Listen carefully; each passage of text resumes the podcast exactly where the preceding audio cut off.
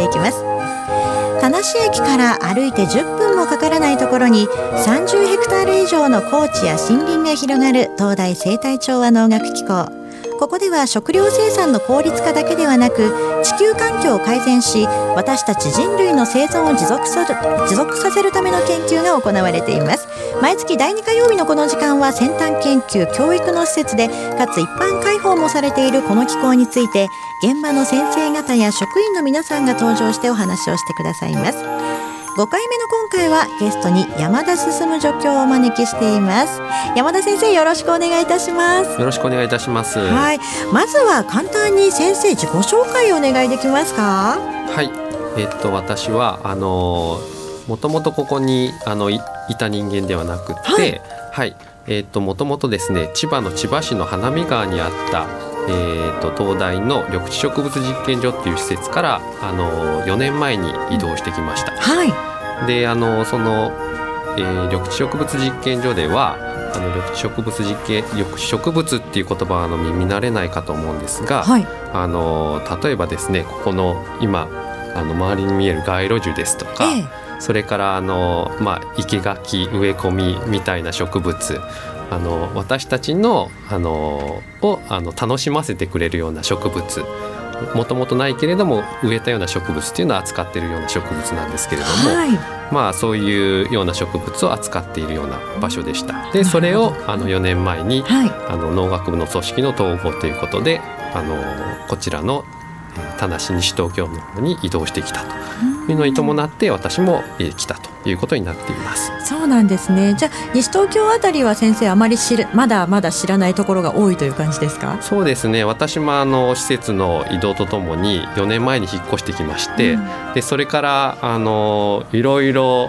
まあえー周りを散策したりとかして、はい。だんだん分かってきた。と いうような感じになります。はい、花見川区とこの西東京市あたりって何か違いはあったりするんですか？はい、あの西東京はやっぱ一言で言うとですね私が考えると都会だなっていうふうに思いました。そうですか。なんか、えーそうじゃないなって思う方もいるかもしれないんですけれども あの、まあ、花見川区の方はすごく周りが緑に囲まれていて、はい。すごく住みやすかったんですけれど、ええでここに来て、まあ、最初に来た時あちょっと都会すぎるかなみたいに思ったんですけれど はい。あのいろいろ歩いてみるとあの都会という小さいあの駅の近くとかお店が多かったりとかしてね。なんかそういうお店を探したりする楽しみなんかもあって、うん。すごく気に入ってますし、はい。あの緑が全然ないわけじゃなくって周りにあの農家さん農地も残ってますしあの木々も雑木橋も残っているっていうことで、まあ、すごくなんか住みやすいなというふうにあの思っていいところに引っ越してきたなってあの喜んでます。そう言っていただけるとね FM 西東京リスナーの皆さんもねなんかちょっとほっとしているというか嬉しかったりすると思いますけれども。あの先生は昔からやはり自然というのが好きだったんですか？そうですね。あの好きでしたね、うんうん。あの私はあの神奈川の相模原で出身なんですけれどはい。家の周りにはあの、まあ、雑木林とか畑とかがあってでも逆に都市化が進んできていてその雑木林が切られちゃって家にななっちゃったりとかい。う姿を見,、見てそれでまああのあこういう自然がやっぱり大事なんだなっていうのを逆に認識しましたし、あのそういう意味であの、まあ、身近な自然っていうのはあのちっちゃい頃から大好きでした。それをこうお仕事につなげていこうと思ったのはおいくつぐらいからですか？そうですね、まあ、大学に入る時から、あのまあ、そういう身近な自然をあの相手にして何か仕事ができたらなというふうには思っていたんですけれども、はい。それでやれることを徐々にあの探していって、まあ、いつからということはないんですが、まあ、その大学生のあたりでだんだん決めていったというような形になってきます。うー。ん。花見川区にあった緑地植物実験所。これはもう先生卒業されてすぐにそこに入られたんですか？いえあのそういうわけではなくってあのーそうですね、いまあ、話し出すと長くなってしまうんですけれども 一旦あのー環境コンサルって環境アセスメントをやってるような会社にはい。就職していた時期がありまして、そうなんですね。それでその後大学の博士課程に戻ってそれで研究をしてその後筑波の方でのあの研究施設で1年半ぐらいいましてそれでお声がかかりましてその後あの千葉の方に行ったというようなちょっとまあ長い経緯になります。先生30代でいらっしゃいましたっけ？はい。ということは卒業してから十数年の間に結構いろいろなところ回られたんですね。そうですね。最初は1年。1年半とか。はい、うんうん、でまあ千葉の方も2年3年行ってこちらに移動したりとか、はい、はい、先生のどういった研究分野が認められてこういろんなところからお声がけがかかってきているんですか？まあ認められてと言いますかあのそうですねあのあんまり、はい、あの身近な自然を扱ったりとか身近な自然を私あの現場で植生の復元をしたりとか、はい、作り込んでいくっていうようなことをやっているんですけれども、うん、そういうあの仕事っていうのはあのヨーロッパなんかでは結構まあ、人もいっぱいいるんですけれど日本だとあんまりそういうことをやっている人間がいなくって、うん、まあ、そういう、まあ、希少価値というかあんま他にやってる人がいないっていうような面は、はい、あの大きいかなと思います、うん、確かに日本だと手付かずの自然なのか公園で、ね、どっちかっていう形になると。研究対象としては自然の方が多そうな気がしますものね。まあ、そうですね。はい。うん、あとはまあ自然そういう自然が多いので、はい、日本の国土3分の2ぐらいは森林ですから、はい、そういうところが目につきますね。うん、そうですよね。はい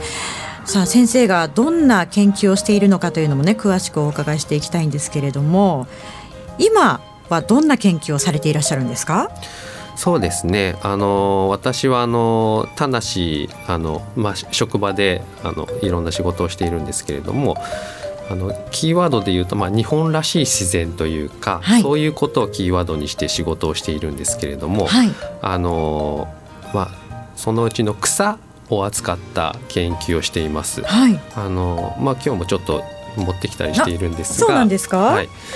あの例えばあの秋の七草っていうと、はい、あのなでしこジャパンとかそういうものでもあの有名かと思うんですが河原なでしことかそういう草がありまして、はい、昔はこれが河原なでしこ。そうですね。あ。のラジオで申し訳ないんですけれども。紫色の花びらがちょっとほよほよほよとなっているような。本当は秋に夏から秋にかけて咲くような植物で、はい、あのまあ、持ってきたのはちょっと今もう温室に入れてたんですが霜でしおれてしまっているんですがちょっと匂いを嗅いでいただきたくってあの結構いい匂いがするんですよ、ねはい、ちっちゃいんですけれど。鼻の近くに持っていくとすごくふわっと、はい、いい香りお花の香りっていう感じですね、はい、なんかすごくちっちゃい花なんですけどいい匂いがして、はい、はい、そういうなんか今の時代ネットでいろいろ植物って変わらなでしこって入れれば見られますし、はい、非常にあのそれで分かった気になっちゃってるんですけれど、ね、まあ、それだけではなくって私たちあの実際に育てたりとか場所を持って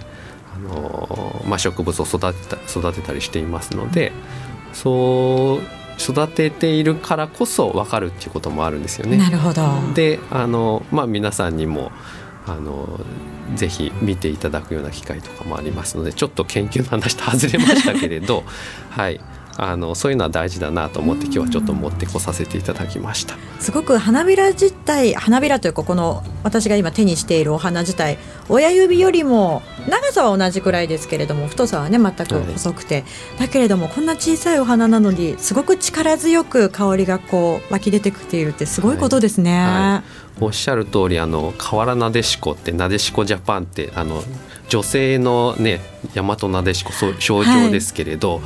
あの実際咲い。てい。るたりそういうところを見ると非常に強い植物なんですよね。あの河原って夏のすごい暑くて、はい、水は近いんですけれど河原って水がないところなんですけれど、ね、全然その日照りでもあの他の植物は悪定となっちゃってるので、うん、河原なでしこは非常に元気に生きているっていう日本のなんか女性の象徴だなっていうような気も あのしたりしています。はあ、すごくいい香りに癒されて私一人でねずっとこのスタジオの中におりましたのでなんかすごくいい気分になってまいりました。さあここでね一曲先生からのリクエストナンバーをお届けして後半もねまた詳しくお話を伺っていきたいと思います先生がお好きなナンバーということでございますけれども、はい。えーミスターチルドレンのイノセントワールド、はい。これどうして選ばれたんですか？そうですね。あの私はちょうど高校生大学受験の頃にあの大ヒットした曲なんですけれど、はい。あのまあなんかその頃勉強ばっかしていたんですけれど、癒されるというか、はい。すごいアップテンポな曲で夏頃にすごくヒットしたと思うんですけれど、なんかその高校3年生のいろんな、まあ、いい思い出悪い思い出頑張った思い出とかぶわっと全部思い出されてくるようなはい。曲で、あのその後も非常にあの大好きな曲になっています。それではお聞きいただきましょう。ミスターチルドレンイノセントワールド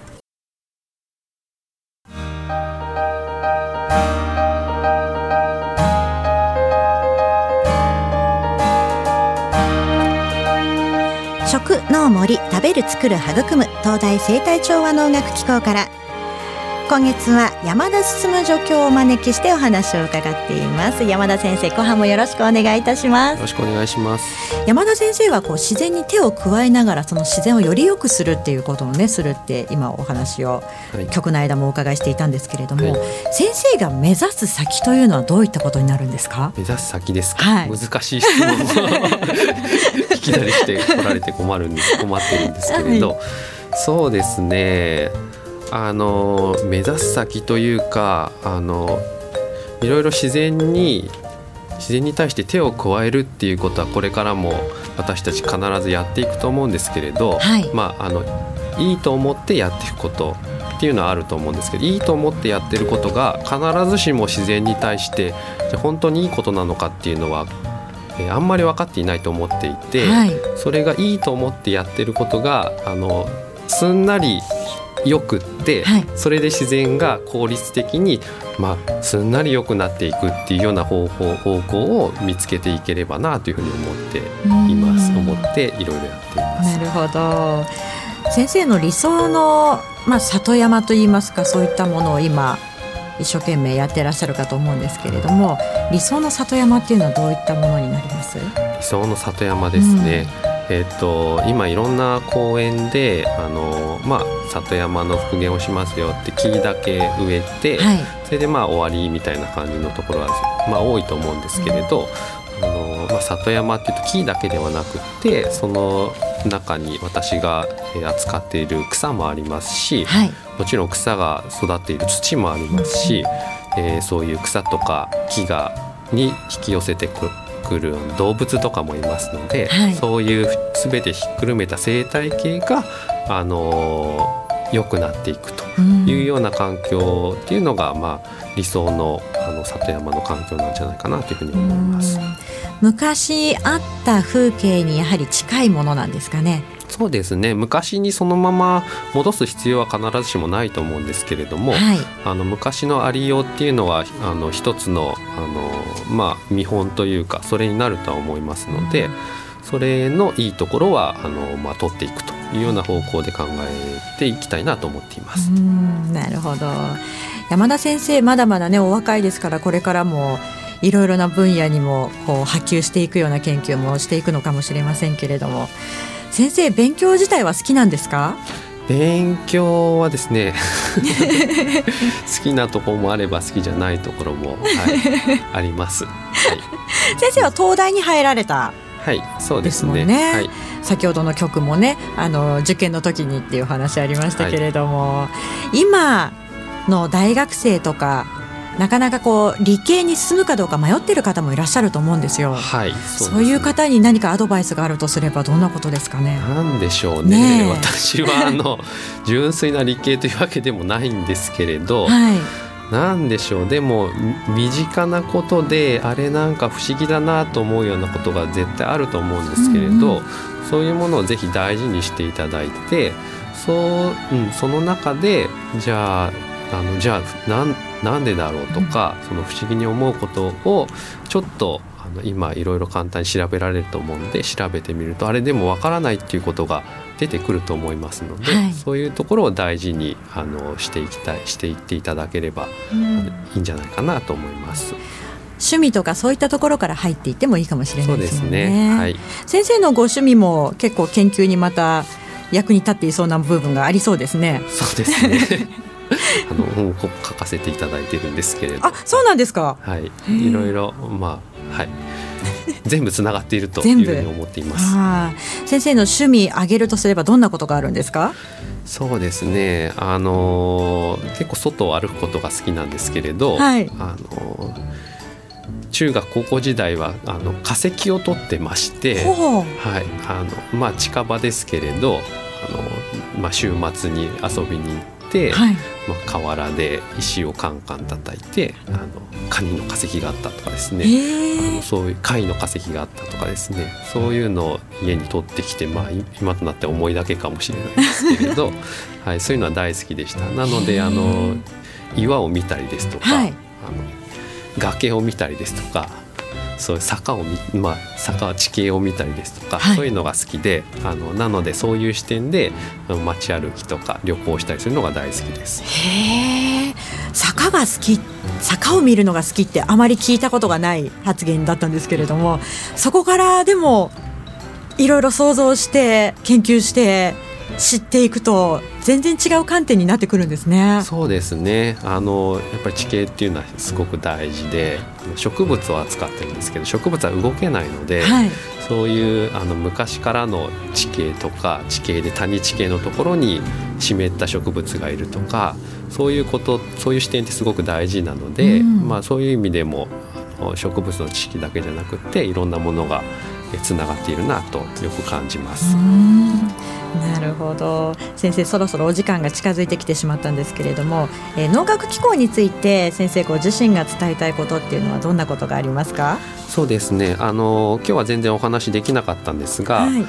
千葉から持ってきたあのもの大事なものの中に、はい。あの花ハスのコレクションっていうのがあります。はい。またこれからあの詳しい職員の方がここで説明することもあるかと思うんですが夏場に花が咲きます咲きます。それであのその時に公開もしていますので、はい。ぜひあのその時に気をつけていただいてあの、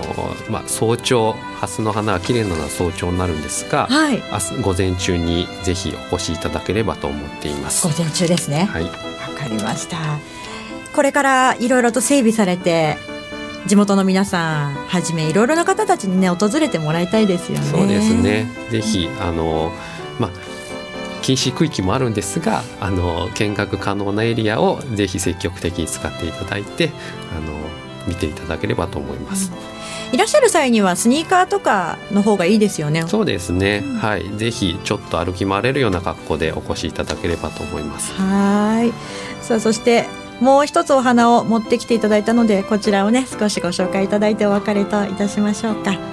こちら白いお花葉っぱもいくつかついてますけれども葉っぱもとても緑が深い色でその緑とこの白の対比がとてもいいですよね。そうですね。あの椿の白ワビスケという品種になるんですけれど、まあ、花は白であの、まあ、地味で目立たないんですけれども、うんまあ、昔から作られてきた、えー江戸時代の頃には作られてきた品種で、はい。あの角そうですねお茶なんかにも使うような植物です。で私たちはあの実習で、はいあのその椿の剪定ですとかそういったことに使ったりしていますので今日咲いていたのであのお持ちしました。もまたいい香りで生命の力強さですね。先生はこの椿お好きですか？大好きですね。その奥ゆかしいところが大好きです。なるほどはい、日本の植物奥ゆかしいところが私大好きです。じゃあ椿を見たら先生のことを思い出したいと思います。ありがとうございます。はい、えー今日はですねえー山田進助教にお話を伺ってまいりました。山田先生本日はどうもありがとうございましたこ。ちらこそどうもありがとうございました。